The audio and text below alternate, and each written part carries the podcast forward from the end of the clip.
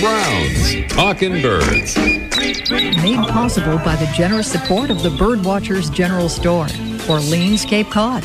Birdwatchersgeneralstore.com. By Birds and Beans Shade Grown Bird Friendly Coffee. Birdsandbeans.com. And proudly sponsored by Ocean State Bird Club. Ocean State Bird Club loves talking birds. Every month, we invite you to see the latest avian activity around Rhode Island on one of our free walks. Check out our schedule on our website, oceanstatebirdclub.org, and follow us on Facebook for the latest and greatest in birding that Rhode Island has to offer. Ocean State Bird Club. Good morning. Welcome to our show number 738. And the good news about a threatened bird just keeps on coming, at least via two modest developments from our hometown of Boston. Here's an update on last week's report about the successful hatching of piping plover chicks for the first time in Boston in many years. The good news is that all four chicks have been observed taking short flights they're at the L Street Beach in South Boston, Southie as it's known around here, and are expected to take off in a southerly direction soon. Meanwhile, in Chicago, as we've learned from our friends at birdwatchingdaily.com, piping plovers have hatched chicks for the first time since 1955, 64 years ago. Kind of a big deal because only 67 breeding pairs last year along uh, uh, Lake Michigan. The adult plovers arrived at a birding hotspot called Montrose Point in early June. And in honor of that location, local birders named the new plovers Monty and Rose. This has not been without controversy. A two day concert was planned for late August near the nesting area there in Chicago, and concert organizers balked at the idea of moving it, even though it would have brought 20,000 people to the beach each day. But after the new chicks hatched, the organizers announced that the concert was canceled. Back here in Massachusetts again, there's a concert we're pretty sure is not going to be canceled. It's at a beautiful place out in Lenox, Massachusetts called Tanglewood, which is the summer home of the world famous Boston Symphony. And this is a concert that will please music lovers and birders alike because Tanglewood is set to host for the second year in a row the Birds of Tanglewood. On August 11th, it'll feature the Boston Symphony performing pieces associated with and inspired by birds. And it will also include a presentation by the man generally regarded as the king of New England birders, Wayne Petersen. More info at bso.org. We learned a while back about a study suggesting that some species of birds can communicate with their chicks before the chicks have hatched. Still in the egg, that is. But now we're hearing that some chicks, still in the egg, can pass along information to other chicks still in their eggs. Can this really be true? Let's try to find out on this visit to the Talking Birds Science Corner. Come up to the lab and see what's on the slab. We're in the Science Corner to explore this new research with our own Debbie Bleacher. Good morning, Debbie. Good morning, Ray. So, what is this egg to egg communication all about? It's not my breakfast talking to your breakfast, that's for sure. Yeah, mine would be all scrambled. So, well, last year, some researchers on Salvora Island, off the coast of Spain, found that the chicks of yellow legged gulls who had heard alarm calls while still in the egg were able to crouch and hide from predators faster than chicks who hadn't heard those alarm calls. That 2018 study seems to show that it's possible to communicate with embryos even before they hatch. Hmm, but this year's study suggests that embryos not only get warnings from their parents, but can also pass along those warnings to siblings that weren't in the nest when the alarm calls were sounded, hadn't even become eggs yet, right? Right, yes. This year, those same scientists studied what happens when some embryos in a nest hear alarm calls and other ones don't. Uh-huh. The researchers collected the eggs of yellow legged gulls and made nests of three eggs. Once a day, they took two eggs out of each nest, played alarm calls to them, and put them back. They didn't touch the third egg. When the eggs hatched, all three chicks were smaller than average and they had higher levels of stress hormones and faster reflexes. In other words, even though the third chick in each nest hadn't heard alarm calls, it looked and behaved as though it had. Hmm. The scientists think that the first two eggs in each group somehow communicated with the third egg, perhaps by vibration, which caused the chick inside to develop the same traits. Wow, communicating just by vibration. That is amazing. So what do what do the scientists think is the usefulness of this adaptation? They think that if embryos can communicate with one another, then more of them can survive. So imagine that a predator prowls around a nest when only two eggs have been laid in it. The adults sound the alarm call, and the first two embryos hear it. Then the predator comes back when there are three hatched chicks. They all have to be able to crouch and hide if the family is going to survive. That's a great system. Yeah, not being eaten is a good thing. Oh, absolutely. I don't recommend being eaten. Pretty amazing stuff. Thanks, Debbie. My pleasure. You're welcome, Ray. That's our visit to the Science Corner for today, but we shall hear from Debbie again soon. Well, coming along in a little bit here on our show, it's our Mystery Bird Contest. And here's a little preview of that contest. Here's the sound of our mystery bird. You might not like this one here.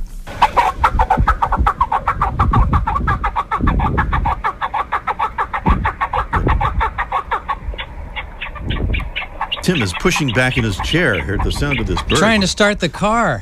That's what it sounds like, but that's not what it is. This is not a Toyota. It is not a Tesla. It is not a Mercedes Benz. It is our mystery bird. We'll do the contest a little bit later, but we want to get you warmed up for it. Our mystery bird has been described as looking unlike any other North American bird. And that's understandable since it comes from Pakistan. It's a small chicken like bird with a short neck and tail, a grayish brown back and chest, a buff colored belly with bold black and chestnut barring on the flanks. On its head, it has a black line through the eye extending down the neck and onto the chest. It has a white throat. Its bill and legs are red, and its wings are short and rounded. Our bird is found in arid, rocky areas across the western U.S. and southern Canada, where it forages on the ground for the seeds on which it feeds. That would be our mystery bird. We have a beautiful prize from Droll Yankees. It's the really super popular window mount songbird feeder. Attaches right to your window, any window at all, and it really will stay on there too, with a special suction cup uh, uh, attachment uh, situation there. It holds two cups of seed, or fruit, or mealworms. And a bonus prize, a download to your iOS device or online access to the Larkwire app, the app that makes learning bird sounds a game. All coming up on our Mystery Bird contest uh, this morning. Extra, extra, read all about it. Some of the stories and videos on our Facebook page this week. Lots of folks think Corona is a pretty good beer. And now it may become our favorite. That's because the folks at Corona are working on an invention that would connect the cans together without those nasty plastic six pack rings. And they're also creating a pilot program for biodegradable rings that sea creatures can actually eat safely. We'll connect you to an article about that from Forbes.com. Another great idea this week comes from the city of Regina, Saskatchewan, where they have, in collaboration with Nature Saskatchewan, set aside special habitat for at risk birds like loggerhead shrikes and barn swallows. And those barn swallows are already saying thank you by taking a significant chunk out of the local mosquito population. We'll link you to the story from the Regina. Or is it Regina? I should have uh, checked that. Uh, anyway, it's the leader post from there. That's uh, We'll connect you on our page. And if you'd like to see some cool photos of young bald eagles being rehabilitated, check out our page for the pictures of that activity from Wild Care Cape Cod. That's some of what's on our Facebook page right now. You can find those stories as well through an online search. Well, the thing we're about to identify is toxic to birds and other creatures and is the most common form of litter on the planet, with an estimated 4.5 trillion of these things thrown away every year worldwide, constituting, by count here in the U.S., 30% of the total litter on shorelines and waterways and on land. What is this most common form of litter? Yeah, cigarette butts, meaning, in effect, cigarette remnants with filters attached. But do birds really swallow cigarette butts? Yes, they do. And not only that, they have been commonly observed feeding cigarette butts to their fledglings. Scientists, meanwhile, have been tracking ingestion of plastic by seabirds for decades, and they've discovered that things have changed over that period of time a lot, and not in a good way. In 1960, plastic was found in the stomachs of fewer than 5% of seabirds. By 1980, that ingestion level had jumped to 80%. But now, so much plastic trash is flowing into our oceans that 90% of seabirds now consume plastic. And by 2050, it's expected that virtually every seabird in the world will be consuming plastic. That finding, released in a new study published this month, tracks for the first time how widespread the effect of plastics on seabirds has become. That was shocking. Said Chris Wilcox, a research scientist with Australia's Commonwealth Scientific and Industrial Research Organization and lead author of the study. And he says, quote, essentially the number of species and number of individuals within species that you find plastic in is going up by a couple percent every year.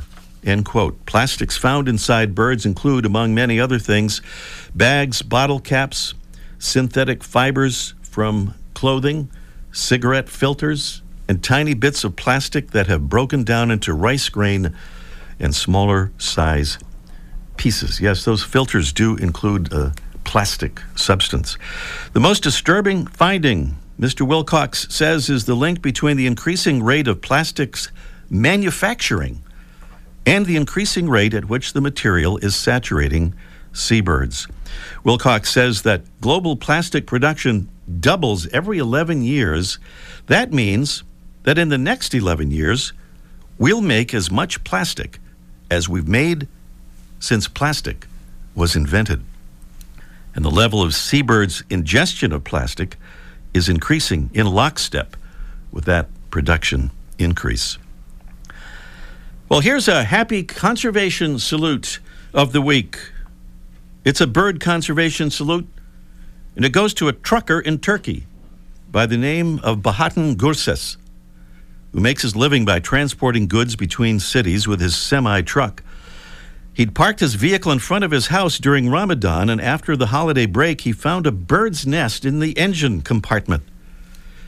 He said he couldn't dare to start it fearing that it would damage the nest and kill the baby birds.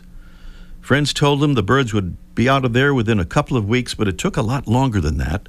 So Bahattin waited and waited and waited for 45 days until the birds fledged and flew away. He said, Yesterday I saw the birds flying, and it was the first time I started my truck after one and a half months. We're very happy as I can now start to earn again. So a Talking Birds conservation salute goes to Turkish trucker Bahattin Gurses. By the way, his daughter said, There were times when my father went for a week for work and I missed him very much.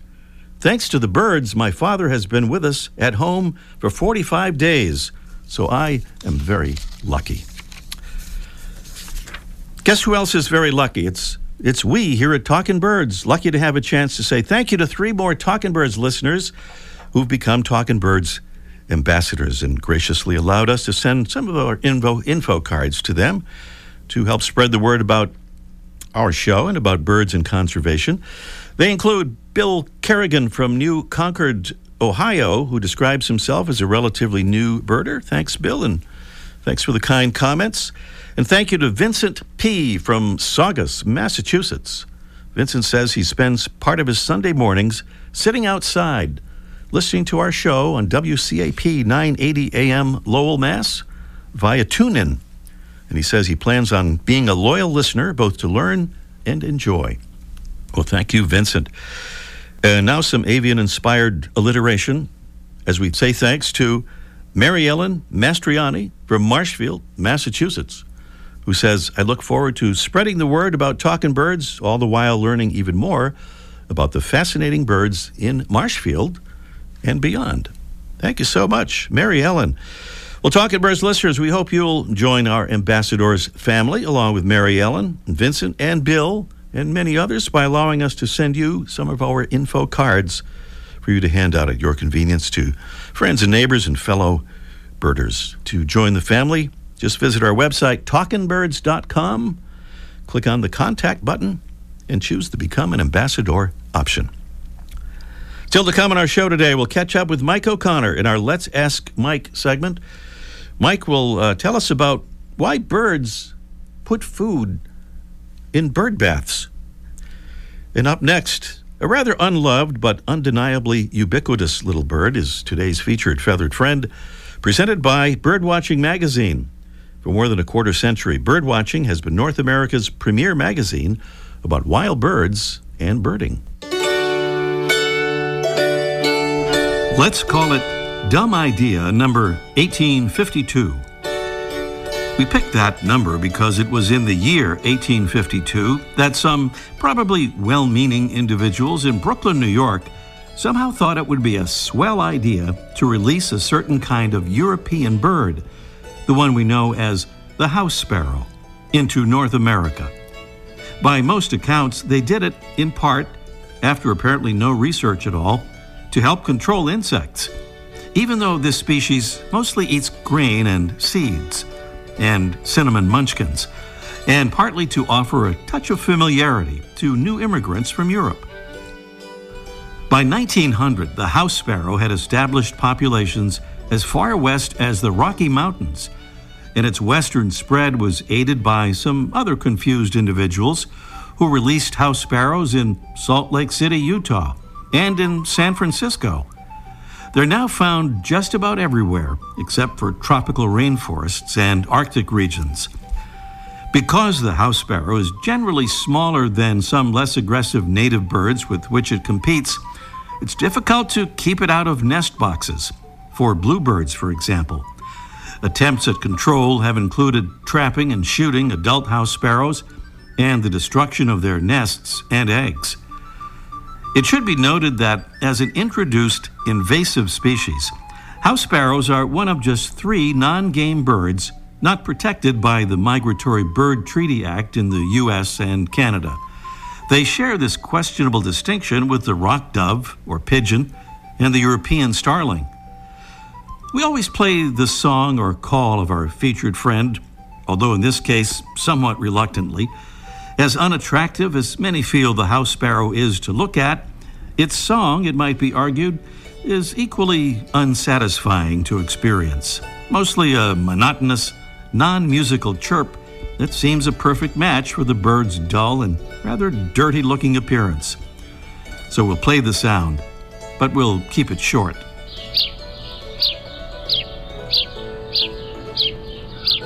Passer domesticus, the house sparrow, now the most widely distributed bird on planet Earth.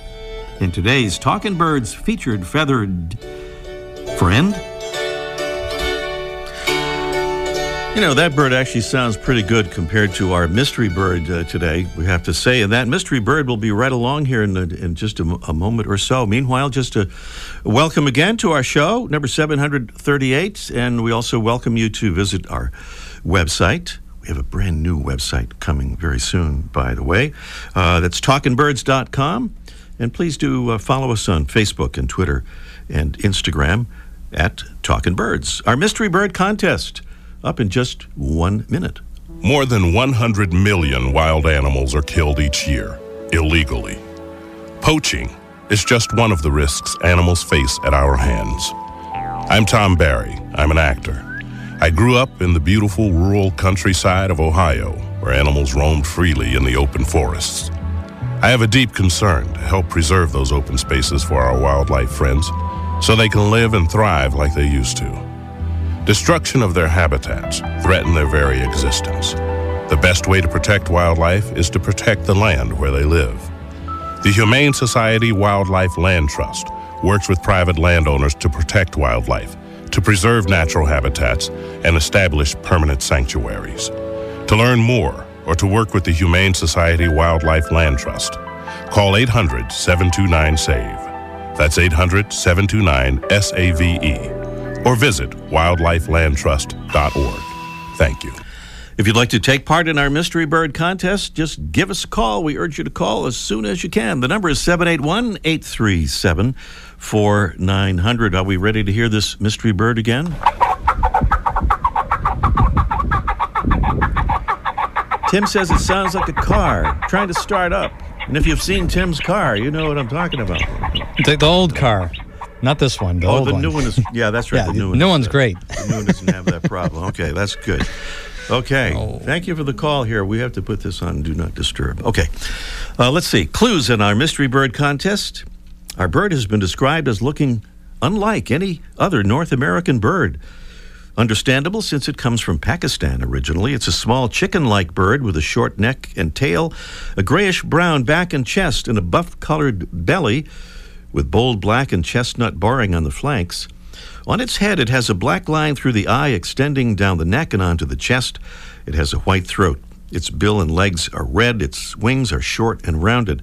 Our bird is found in arid, rocky areas across the western U.S. and southern Canada where it forages on the ground for the seeds on which it feeds. That's our mystery bird. Tell us what it is or take a guess. No correct answer means a drawing will determine our winner, and the prizes are beautiful, including the Droll Yankees window mount songbird feeder with the unique songbird and blueberries design in a clear view of the birds right at your window. Nothing between you and the bird except that glass in the window.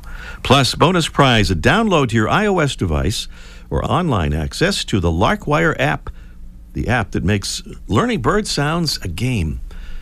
Those are the prizes, clues, and sound in our Mystery Bird contest. 781 837 4900 is the number to call. Call us as soon as you can. Meanwhile, we'll find out about birds putting food in the bird bath. What's that all about? Mike O'Connor will explain it to us. Let's ask Mike live in just one minute.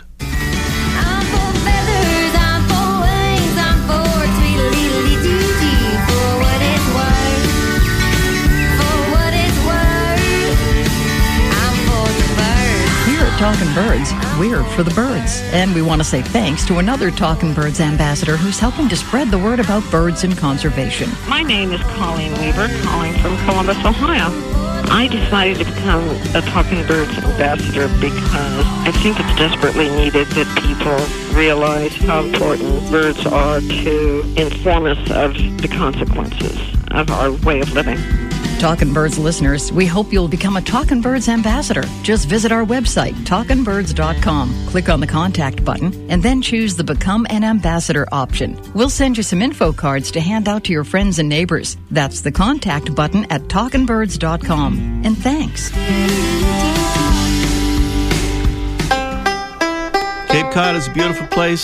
Sun is always shining. Mike O'Connor is there at the Birdwatchers General Store, but Mike, it's been uh, a little, uh, little rough there in the last uh, few days on beautiful Cape Cod. We've turned into Tornado Alley for Pete's sake. Wow. The f- first time in, in my memory that we, I always thought, you know, because of the water made, you know, kind of broke up the storms, or at least uh, the tropical um, thundercloud storms, that we wouldn't get a tornado. But we had two the other day. Kind of did some pretty good damage some towns, but um, they missed all the trailer parks, which are actually the most. They usually aim for those, yeah, but nobody's quite figured that out yet. It's like those deer crossing signs. Like, how do they know uh, where the. Anyway. Um, exactly. yeah, but nobody got hurt, am I right? In the in those Yeah, it's great. tornadoes? Uh, Roofs came off buildings, power lines came down, trees were on top of cars left and right, and uh, was it was ugly for a couple of days. But no, nobody got hurt. I don't, I don't, I don't get it. Well, that's, that's a good We all thing. wear helmets. Maybe that's why. That might be part of the part of the thing there. Um, you putting make fun of us, not anymore. does birds putting food and bird baths have anything to do with that? That probably wouldn't wouldn't affect uh, any any of that, would it? No, but I'll look into it for you. Yeah, right. I, I get a lot of questions about this, especially here on the coast where folks get in the, up in the morning and they, they look in their bird bath and there's like a crab leg or a clam shell or a piece of sea star or something, and they, you know, where does it come from? You know, was the tide really that high that night? but it, turns out a lot there. of birds, well, at least a couple of noted birds do that. Um, Crows are noted for it. They seem to like to wash off their food, almost like raccoon style, maybe. When they dig out something and it's a little bit sandy, and a little gooey, they'll actually put it into water. Uh, grackles in, in, at my bird bath because it was so hot last week. The grackles. Uh, in my, I put out this kind of suet. It's more like dough. It's really dry and pasty, hmm. and the grackles would grab some and go right over it and put it in the bird bath, hmm. and what, and then pick it up again and take off. And at least my theory is that they were feeding it to the young ones because we got tons of young grackles around now, and if they're giving it to the young birds, and it, perhaps it was a little bit too dry. I just saw them doing it now with some sunflower seeds. The same thing. Hmm. They would drop it in there and take it off, and fly off to the young ones with it. Now I've got more traditional suet out now because it's cooled off a bit, and they're not doing that. So it must be, at least my theory is that the crows, being kind of higher educated birds, they seem to a little bit more gourmet and they want to wash their food oh. off. So, but in terms of the grackles, I don't think you know they were worried about the young birds. Ingesting something that's dry, they do it with crackers and mm. pretzels, and they want to soak them first, and and then help the BBC. But more importantly, and this is an important takeaway here, don't complain about it because this is important for the birds. Yeah. Put out a bird bath to, to benefit the birds. If they're doing that, don't try to chase them away. They need to do it. So just wash it off and get fill it up with water again. And you will be selling pre-soaked suet in your store, I believe, too. I'm working on that All next. right. Thank you, Mike. Okay, talk to you next week. Mike O'Connor there at the Birdwatchers General Store on Cape Cod, and we're back to the Mystery Bird Contest right after this. For over a quarter century, Birdwatching Magazine has been North America's premier magazine about wild birds and birding. Regular contributors include expert birders and authors such as Kenn Kaufman, David Sibley, Pete Dunne, Laura Erickson, and others. Learn more at birdwatchingdaily.com. On the Mystery Bird Contest, uh, we'll play this one more time, and then we won't we won't uh, subject you to this anymore. Sounds like Tim's old car, not the new one.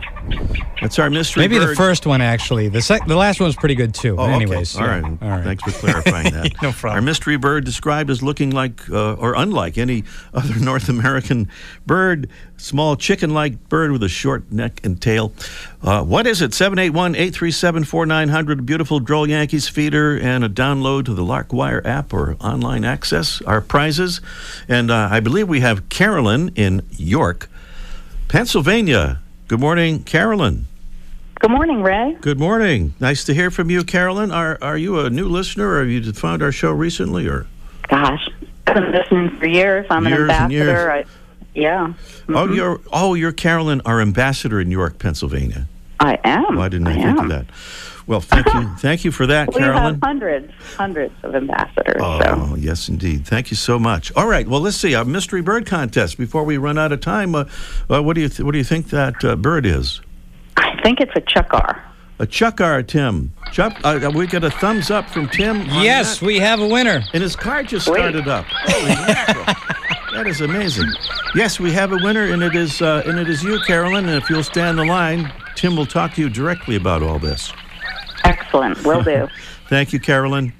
All right, Carolyn, our wonderful Talking Birds ambassador in York, Pennsylvania, correctly identifying the chukar, a kind of an unusual bird originally from Pakistan. In fact, they tell us it is the national bird of Pakistan. But we're out of time here for our show this morning. Thank you so much for being with us, and we hope you'll join us next week. We have some really amazing guests coming along in the uh, next several weeks. We'll be talking about them on our Facebook page and stuff like that, and on our next show as well. Uh, meanwhile, thanks to our amazing Talking Birds team, Debbie Bleacher. Thanks for your participation and your creation of that Science Corner report this morning, Debbie. Freya McGregor, and our producing engineer, Tim McKenney. I'm Ray Brown. See you next week. The bird show. I like that. I Ray Brown's Talking Birds. Made possible by the generous support of the Birdwatchers General Store, Orleans, Cape Cod. Birdwatchersgeneralstore.com. By Birds and Beans shade grown bird friendly coffee. Birdsandbeans.com. And proudly sponsored by Ocean State Bird Club. Ocean State Bird Club loves talking birds. Every month, we invite you to see the latest avian activity around Rhode Island on one of our free walks. Check out our schedule on our website, oceanstatebirdclub.org, and follow us on Facebook for the latest and greatest in birding that Rhode Island has to offer. Ocean State Bird Club.